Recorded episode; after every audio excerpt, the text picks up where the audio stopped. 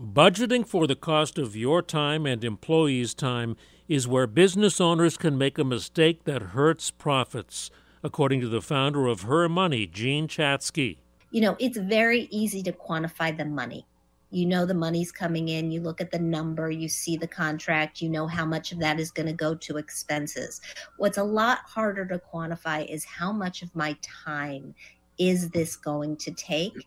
And if you have a sense of how much you should be bringing in per hour, how much you should be bringing in per day, it's going to be a lot easier for you to decide if it's worth trading this amount of your time for money. Time is the place where people get stuck. See more from Jean Chatzky on increasing sales and controlling costs at W C B S eight eighty dot com slash spotlight.